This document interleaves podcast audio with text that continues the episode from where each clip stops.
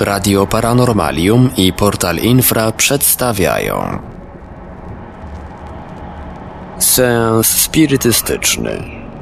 Wykłady o spirytyzmie Tomasza Grabarczyka Witam na czwartym wykładzie kursu spirytystycznego. Tematem dzisiejszego wykładu jest reinkarnacja. I gdy mówimy o reinkarnacji, to musimy zrozumieć, o czym w ogóle mówimy. I mówiąc o reinkarnacji, mówimy o słowie, w którym to opisujemy ideę ponownego wcielania się, ponownego wchodzenia w ciało.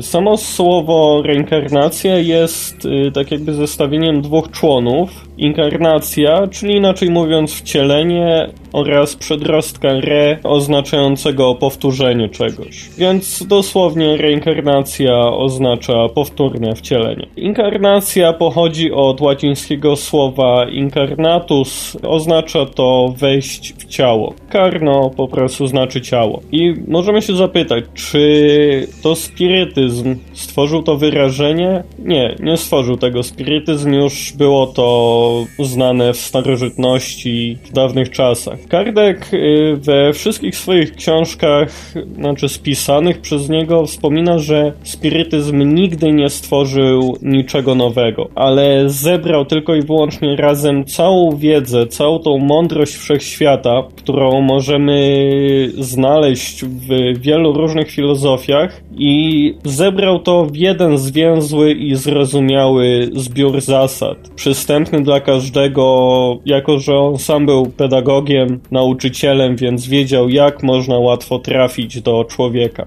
I zebrał on to wszystko po to, by pomóc wieść ludziom lepsze życie i odbudować nowe, lepsze społeczeństwo, często zniszczone przez jakieś błędne interpretacje, które powstały często po to, żeby rządzić, a nie żeby pomóc. Jak mówiłem o reinkarnacji, że była ona znana już w starożytności, to jeśli popatrzymy właśnie na historię ludzkości przed Jezusem, to dowiemy się, że znajdowała się ona już w starożytnych naukach. Tak, starożytne społeczeństwa, jak na przykład Egipcjanie, Grecy czy Rzymianie, wszyscy oni mówili o reinkarnacji. Prawdopodobnie pierwsza definicja wędrówki duszy pochodzi od Pitagorasa, greckiego matematyka i filozofa, który to Pitagoras nauczał, że dusza jest nieśmiertelna i jedynie mieszka w ciele, dlatego przeżywa cielesną śmierć.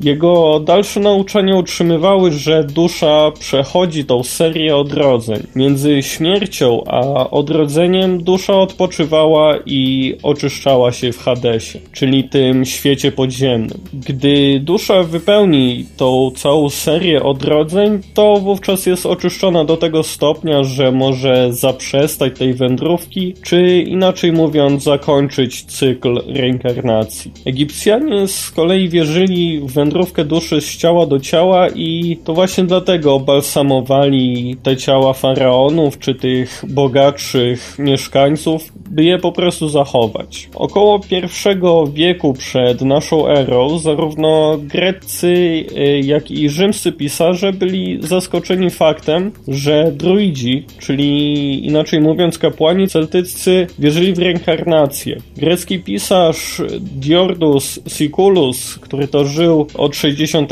do 30 roku przed naszą erą, zauważył, że druidzi twierdzili, że dusze ludzkie są nieśmiertelne i że po określonej liczbie lat przeżywają drugie życie, przechodząc do innego ciała. Z kolei grecki filozof Starbon, który to żył od 63 do 21 roku przed naszą erą, zaobserwował, że druidzi uważali, iż dusze ludzkie i wszechświat są niezniszczalne, choć czasem ogień i woda mogą nad nimi zwyciężyć. Także Juliusz Cezar pisał o Celtach i pisał on, że każą oni wpoić sobie jedną z ich najważniejszych zasad, że dusze nie umierają, lecz przechodzą po śmierci z jednego ciała do drugiego. Sądzą też, że ludzie dzięki tej zasadzie są w dużym stopniu pobudzeni do działalności i lekceważą lęk przed śmiercią. I po to my tutaj teraz jesteśmy, by zaadoptować te starożytne nauki do czasów nowoczesnych i zobaczyć w jaki sposób ta reinkarnacja może być dowodem na boską sprawiedliwość. Jeśli chodzi o Jezusa i reinkarnację, to możemy tutaj wziąć przykład z Ewangelii. Jest to w Ewangelii Mateusza w rozdziale 11, wersy 12 do 15. A od czasu Jana Chrzciciela aż dotąd Królestwo Niebieskie doznaje gwałtu i ludzie gwałtowni zdobywają je. Wszyscy bowiem prorocy i prawo prorokowali aż do Jana. A jeśli chcecie przyjąć, to jest on Eliaszem, który ma przyjść. Kto ma uszy, niechaj słucha. I był to jeden z ustępów, w którym to, w którym to Jezus wspomina, że możemy wrócić pod innym imieniem, w innych okolicznościach, jednak zawsze będzie to ten sam duch, który się po prostu ponownie wcielił. Swego czasu ludzie nie używali słowa reinkarnacja.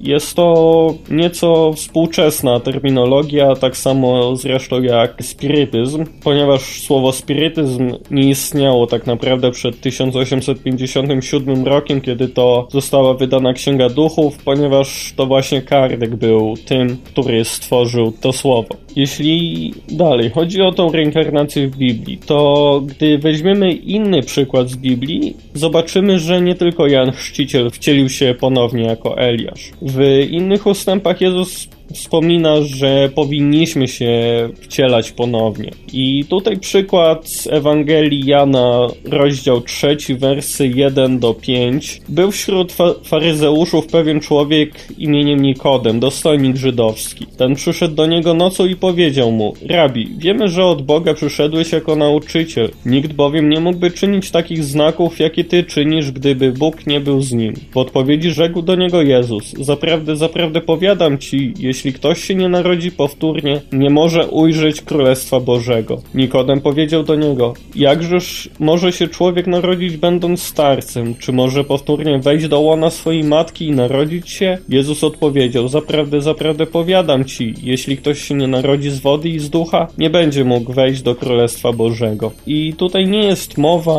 o odnowie umysłu i duszy. Tutaj mowa jest o zachęcie do tej, tak jakby ponownej współpracy z materią, poprzez którą tą współpracę powinniśmy się rozwijać. E, jeśli natomiast chodzi o sprawiedliwość, w reinkarnacji, to musimy popatrzeć na tą całą ideę reinkarnacji. I weźmy na początek ideę, że mamy tylko i wyłącznie jedno życie. Tylko raz się wcielamy i poprzez to nasze często krótkie życie na Ziemi, od tego będzie zależał nasz dalszy los. Więc gdzie w tej idei jest tak naprawdę logika? Ponieważ tak naprawdę jej tam nie ma. Jeśli popatrzymy na ogrom wiedzy, która nas otacza, te wszystkie dziedziny, nauki, no wszystko, po prostu wszystko, to możemy się zapytać siebie, w jaki sposób w ogóle możemy ogarnąć i zrozumieć wspaniałość tego naszego życia, jeśli tak naprawdę pójdziemy do tej szkoły tylko i wyłącznie na jeden dzień. Jak możemy zrozumieć te wszystkie nauki, jeśli pójdziemy uczyć się tylko i wyłącznie jeden dzień? Więc reinkarnacja jest ideą, która to mówi o tym, że mamy możliwość chodzenia do tej szkoły, szkoły życia każdego dnia przez tyle dni, ile tylko potrzebujemy do wielu różnych klas, na wielu różnych poziomach, w zależności od tego, czego chcemy i potrzebujemy i musimy się nauczyć. Niektórzy mogą pomyśleć, dlaczego tyle nam zabiera, by się czegoś nauczyć, by naprawić te wszystkie błędy, które popełniliśmy wcześniej. Mogą myśleć, że wszystkie błędy, które popełniają w tym życiu są wszystkimi, które popełnili w całym swoim istnieniu. Jednak większość z nas nie wie, co robić robiło w poprzednich życiach i jakie błędy tam popełniło. Więc możemy się zapytać, czym jest tak naprawdę to nasze nawet stuletnie życie, a jak wiemy, mało kto dożywa wieku 100 lat. I czym nawet jest te 100 lat w porównaniu do nieskończoności? Tak naprawdę niczym, ledwie mrugnięciem. I gdy będziemy mieć tyle żyć, tak wiele żyć tych wcieleń, ile tylko będzie nam potrzebne do tego, by dojść do doskonałości. Znaczy, będziemy mieć tyle żyć, yy, czy też tych wcieleń, ile tylko będziemy potrzebować, żeby dojść do tej doskonałości. Jeden będzie potrzebował ich więcej, drugi mniej. W zależności od jego czynów, od tego, co robił, jak się zachowywał. I mowa tutaj o dojściu do doskonałości zarówno w sensie moralnym, jak i intelektualnym, jako że wiemy, że ta doskonałość ducha, doskonałość duch osiąga wtedy, gdy będzie doskonały zarówno moralnie, jak i intelektualnie. Jednak tutaj też musimy pamiętać o tym, że gdy mówimy o tej inteligencji, to mówimy o racjonalnej inteligencji, czyli IQ, emocjonalnej inteligencji, czyli EQ i duchowej inteligencji, czyli SQ. To było mówione przy okazji wykładu na temat istnienia Boga w drugim wykładzie tego kursu. I gdy widzimy wszystkie te różnice, w sensie różnice pomiędzy ludźmi na całym świecie, nie tylko w Europie, zapytujemy się tak naprawdę skąd się wzięło, jakim cudem jeden człowiek jest taki, drugi inny, ten ma takie talenty, ten ma inne, y, skąd się biorą różne zachowania, sytuacje materialne, rodzinne, społeczne, jakim, jakim sposobem to wszystko mogłoby się ukształtować podczas jednego życia. Gdzie w tym wszystkim byłaby boska sprawiedliwość, że jedna osoba miałaby lekkie życie, urodziłaby się w bogatej rodzinie i nie musiałaby pracować, a druga osoba musiałaby przez całe życie walczyć o przetrwanie. Gdzie w tym byłaby ta boska sprawiedliwość? I wszystko, wszystko to wyjaśnia się wtedy, gdy spojrzymy na tą ideę reinkarnacji, weźmiemy ją jako coś pewnego. Duchy, zrozumiemy, że duchy potrzebują żyć w różnych warunkach, zarówno w tych gorszych, jak i lepszych, by się rozwinąć. Potrzebują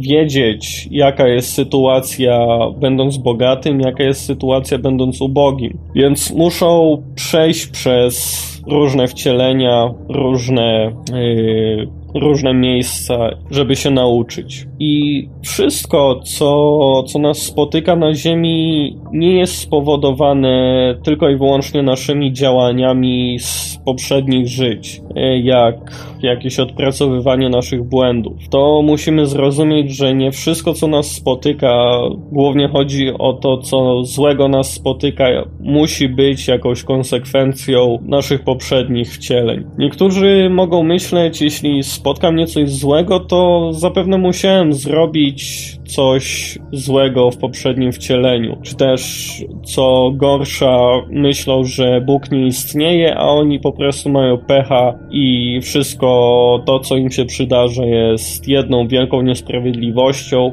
i czasem nawet oskarżają drugiego człowieka, że on ma lepiej niż oni. Zresztą to możemy widzieć w naszym kraju, gdzie to jeden drugiemu zazdrości, że temu się powodzi, a jemu się nie powodzi. Jednak właśnie nie, nie wszystkie te następstwa, nie wszystkie te złe rzeczy, które nas spotykają, są właśnie tymi następstwami naszych poprzednich czynów. Niektóre sytuacje są dla nas próbami, podczas których musimy się, mamy się czegoś nauczyć. Jak być cierpliwymi, tolerancyjnymi, lepszymi, jak być kochającymi, delikatnymi i mamy się nauczyć większego zaufania do Boga. Jest to też próba dla naszej inteligencji. Jest to próba, czy wytrwamy w tych postanowieniach, które to sobie wzięliśmy, powzięliśmy jako duch. Oczywiście nie wiemy o nich, ale to jest taka próba, czy będziemy cierpliwi, będziemy cierpliwie znosić te wszystkie niedogodności, czy też będziemy ciągle z tym walczyć, będziemy oskarżać Boga, że ciągle na nas zrzuca to zło i tak dalej. I dalej. Żeby zrozumieć to wszystko, musimy przyjąć właśnie te wszystkie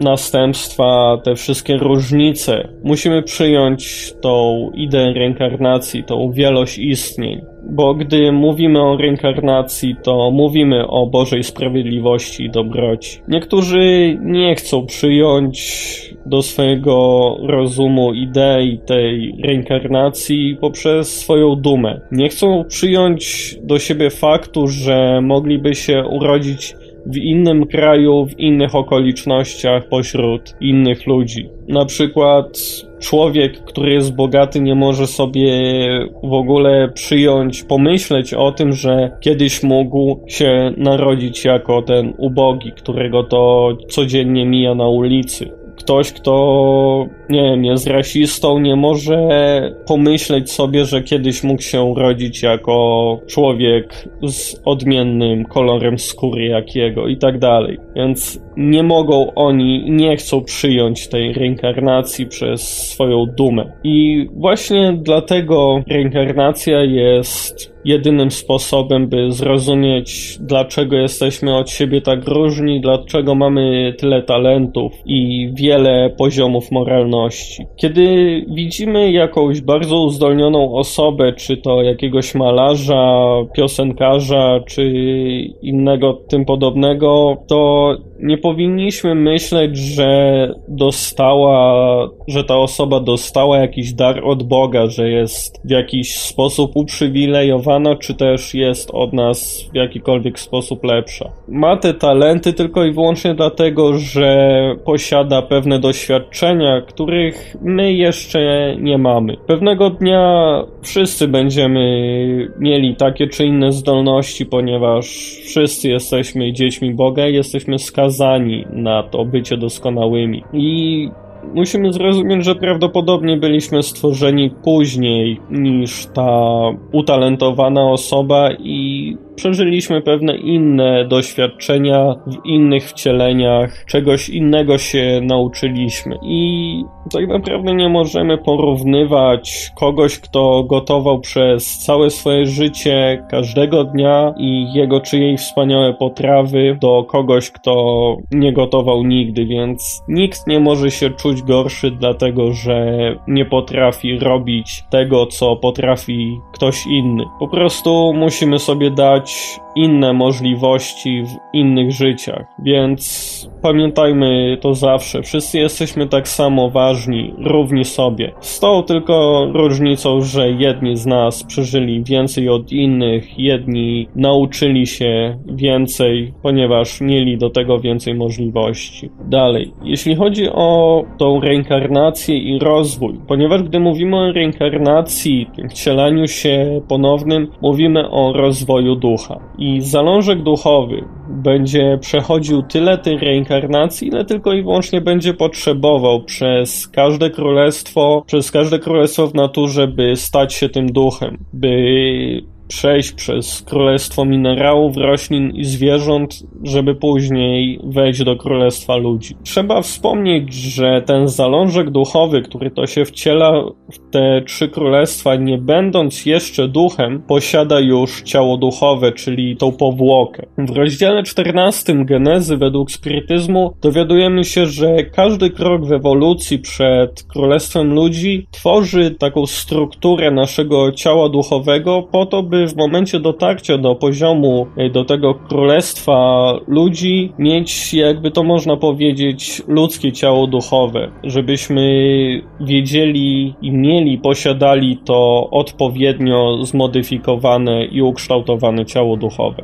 Jeśli chodzi natomiast o cofanie się w rozwoju, jako że mówimy o poszczególnych nowych wcieleniach, to musimy się zapytać, czy jest możliwe coś takiego jak cofanie się w rozwoju. Otóż nie jest takie coś możliwe, duch nigdy się nie cofa w rozwoju. I dlatego też między innymi idea metempsychozy, która to mówi, że możemy się ponownie wcielić w zwierzę, jak jest to na przykład w buddyzmie czy hinduizmie, jest po prostu nielogiczna. Bazując na tym, że możemy się tylko i wyłącznie rozwijać jak moglibyśmy zebrać te wszystkie wspomnienia, te można powiedzieć miliony gigabajtów danych w naszej duszy, następnie wrócić do ciała, które już wcześniej opuściliśmy, ponieważ nie mogliśmy się już w nim niczego nauczyć. No jest to po prostu bez sensu. Nie po to opuszczaliśmy królestwo zwierząt, żeby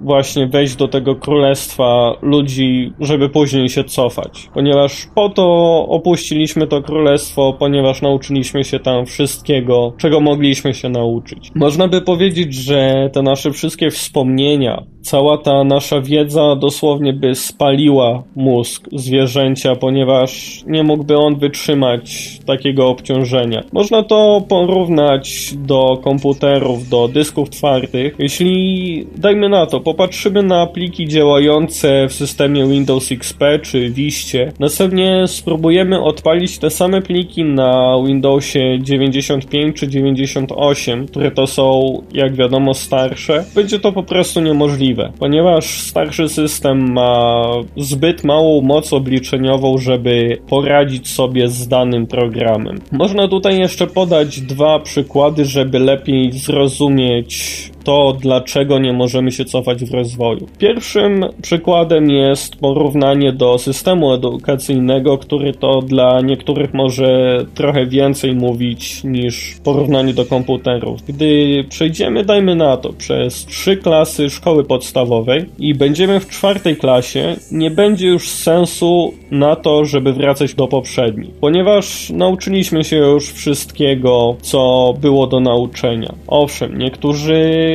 na przykład kiblują w danej klasie, ponieważ nie nauczyli się tego, czego mieli się nauczyć. I tak samo duch może ponownie wcielić się w tą samą tą samą sytuację, żeby, ponieważ nie nauczył się tego, co powinien. Jednak jeśli się już tego nauczy, to przejdzie dalej i się nie będzie cofał. Drugim przykładem jest przykład z pewnego serialu science fiction Stargate SG-1 i w jednym z odcinków główny bohater Jack O'Neill grał go Richard Dean Anderson, dla wielu zapewne znany jako MacGyver i dał on sobie tam wgrać do głowy wiedzę pewnych istot, które to dużo bardziej rozwinięte niż ludzie. Oczywiście na początku wszystko było dobrze, nic, nic nie było, żadnych problemów, jednak następnie zaczął on pisać jakieś różne dziwne wzory, których nikt nie był w stanie rozszyfrować. Później utracił zdolność mowy i kontakt z rzeczywistością. Następnie zostało odkryte, że jego mózg nie jest w stanie wytrzymać tego strumienia danych ciągle przepływających przez jego głowę. Można powiedzieć, że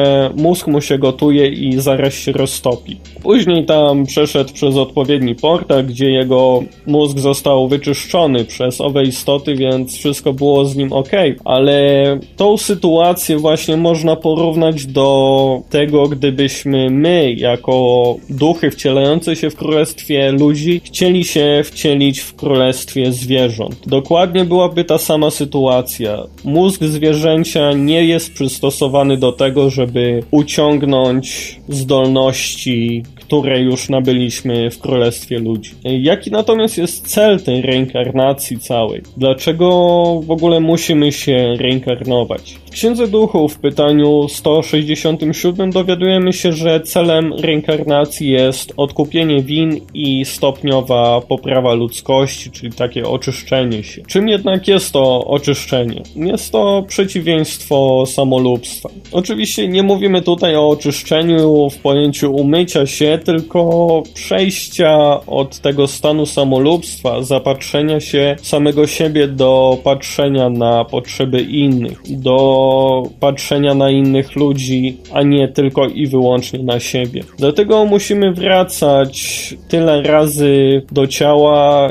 ile będziemy potrzebować, żeby się tego właśnie nauczyć. Oczywiście, musimy na siebie uważać i siebie szanować. Jednak nie możemy być zapatrzeni w siebie. Musimy kochać, współczuć, musimy rozwijać w sobie zdolność do myślenia o innych. Musimy nauczyć się, żeby nie patrzeć na siebie jako na jakąś nadrzędną istotę. Następnie, musimy wcielać się po to, żeby naprawić pewne błędy, które to poprzez swoją ignorancję popełniliśmy w poprzednich wcieleniach. Ponieważ naturalnym jest, że popełniamy błędy, to to nie jest nic dziwnego. Jesteśmy w końcu niedoskonali, więc błędy są czymś, co z tą niedoskonałością się wiąże. Jednak niektórzy właśnie są na siebie bardzo źli, gdy popełniają jakieś błędy. Jednak tak naprawdę dlaczego. Y, jeśli popełnianie błędów byłoby takie okropne, to Bóg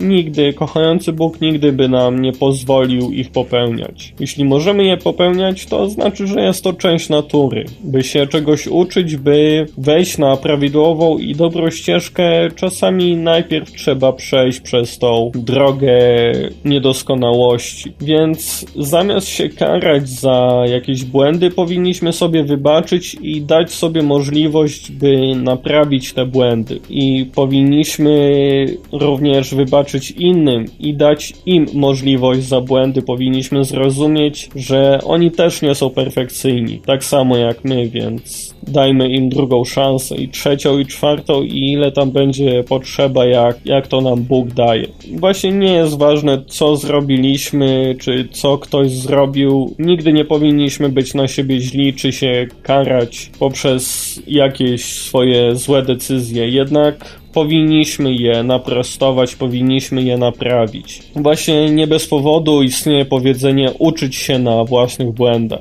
Więc jeszcze raz, reinkarnujemy się po to, by się rozwijać i tylko i wyłącznie dlatego. Dalej, jeśli chodzi o połączenie ducha z ciałem, to w momencie ponownego wcielania się zawsze dzieje się to w ten sam sposób. Y, jako duchy jesteśmy okryci tym naszym ciałem duchowym. Gdy się ponownie wcielamy, ciało duchowe za pomocą fluidycznego łącznika łączy się z pierwszą komórką ludzkiego ciała w momencie poczęcia, jednocześnie dostarczając jeszcze wtedy nieżywej materii zalążek życia, ożywiając ją. Już w momencie poczęcia właśnie rozpoczyna się to łączenie się ducha z nowym ciałem materialnym, dlatego też mówimy, że dziecko już jest w momencie tego zapłodnienia. Następnie owe ciało materialne rośnie stopniowo się materializując po to, żeby się ten duch całkowicie, jakby to można powiedzieć, zmaterializował w tym ciele. Ponieważ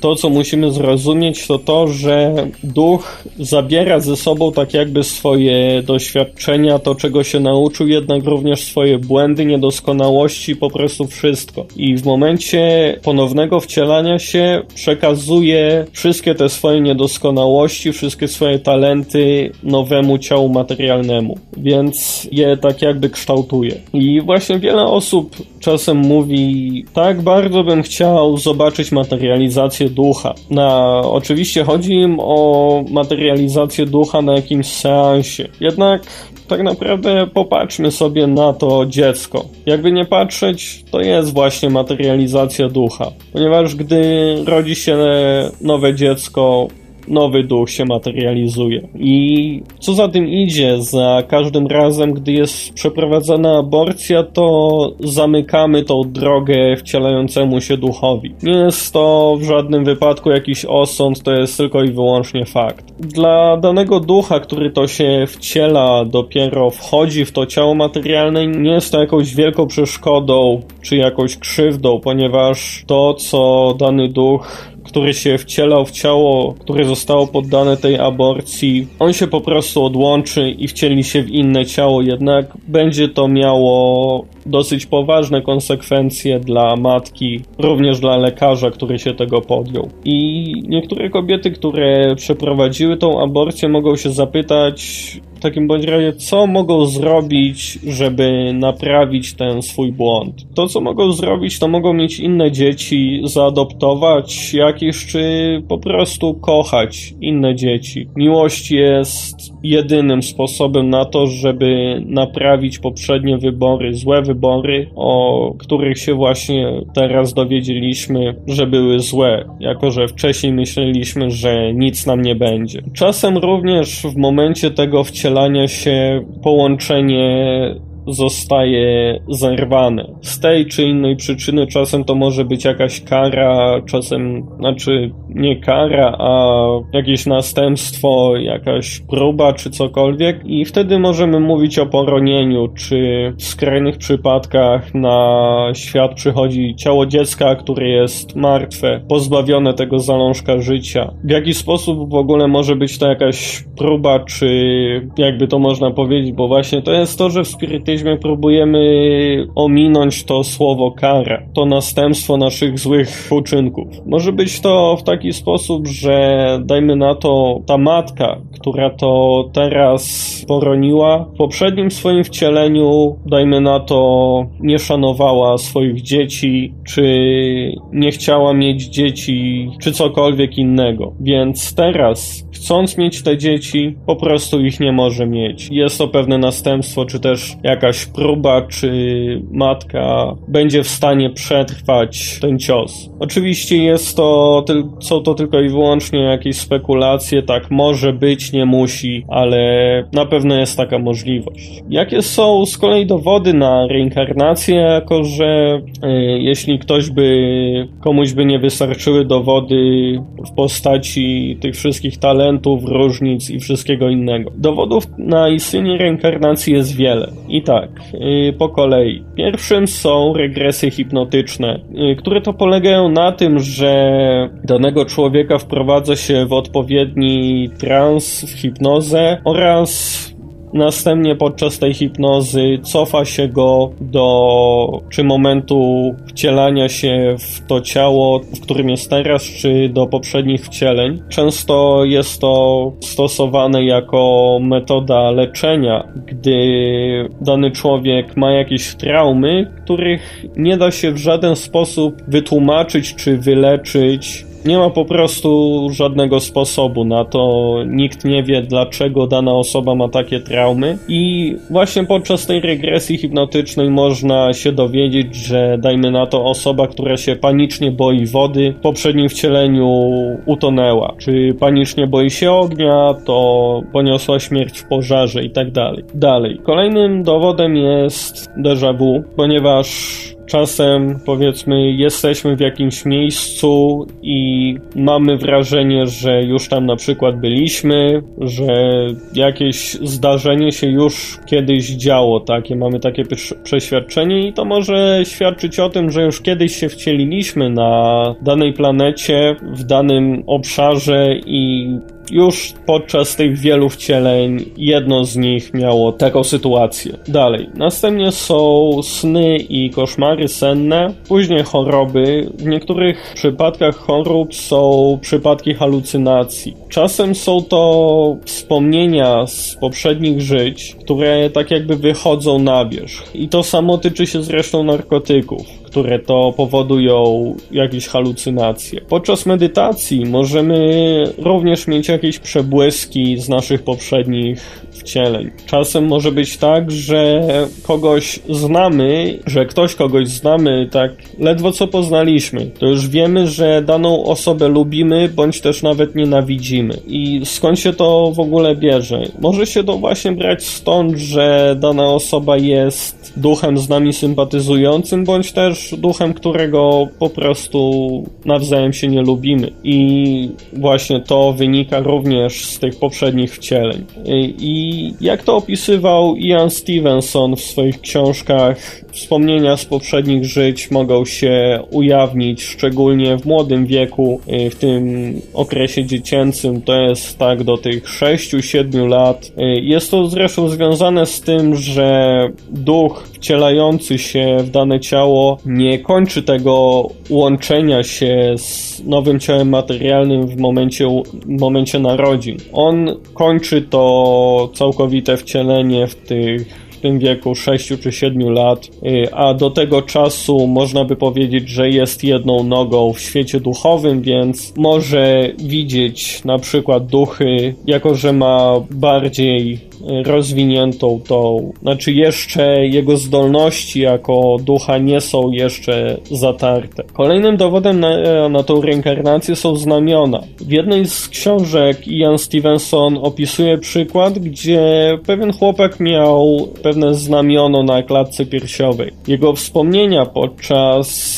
właśnie tej regresji hipnotycznej ukazały, że kiedyś został postrzelony dokładnie w tym samym miejscu, gdzie miał owe znamiono. Ian Stevenson mówi nam, że głęboko w nas mamy swego rodzaju takie ślady poprzednich wcieleń. To też tutaj przy okazji tego można wspomnieć o tym, że ktoś może mieć jakieś problemy z oddychaniem. Może to świadczyć, że w poprzednim wcieleniu się powiesił. Problemy z sercem, że, że postrzelił się w serce i tak dalej. Następnie, jeśli chodzi o ciało duchowe, ponieważ jest ono, jak już wspomniałem, bardzo, bardzo mocno związane właśnie z reinkarnacją, więc dla przypomnienia to ciało duchowe jest tą okrywa tą naszą duszę czy ducha i jest połączone z ciałem materialnym ta dusza i ciało duchowe jest połączone z ciałem materialnym tym fluidycznym łącznikiem. I właśnie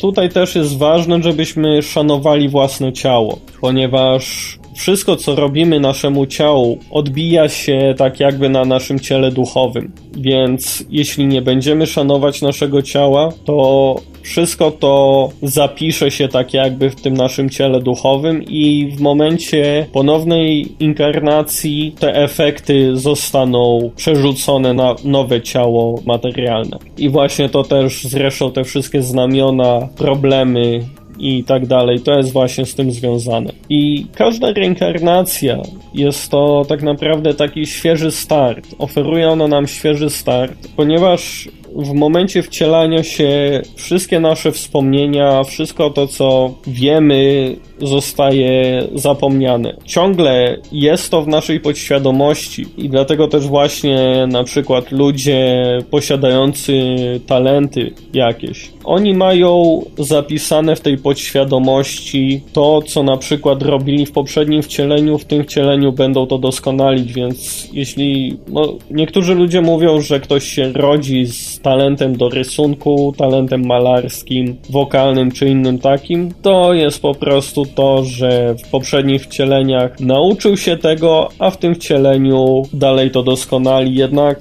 nie wie o tym, a dopiero musi to odkryć. Dlatego też zresztą ważne jest, żebyśmy nie zamykali tego naszego dziecka w jakichś tam ciasnych granicach, a dali mu spróbować wiele rzeczy, bo w końcu tak zostało odkryte wiele talentów. I dlatego też właśnie tak wiele pokładamy w tym okresie dzieciństwa, gdzie ludzie dopiero dowiadują się, dlaczego tak ważna jest zmiana naszego życia, gdy dopiero co się narodziliśmy. Życie, które przychodzi na świat w formie tego niemowlęcia jest czyste. Mózg jest, można by powiedzieć, plastyczny, można go odpowiednio ukształtować. Więc to, czego nauczymy nasze dzieci w młodym wieku, bardzo często będzie miało wpływ na dorosłość. Badania prowadzone na Uniwersytecie w Maryland dowodzą, że to, co robimy w tym tak zwanym krytycznym czasie, czyli w pierwszych latach naszego życia, właśnie ma duży wpływ na naszą dorosłość, więc nigdy nie powinniśmy zaniedbywać swojego dziecka, ponieważ to się później odbije na nim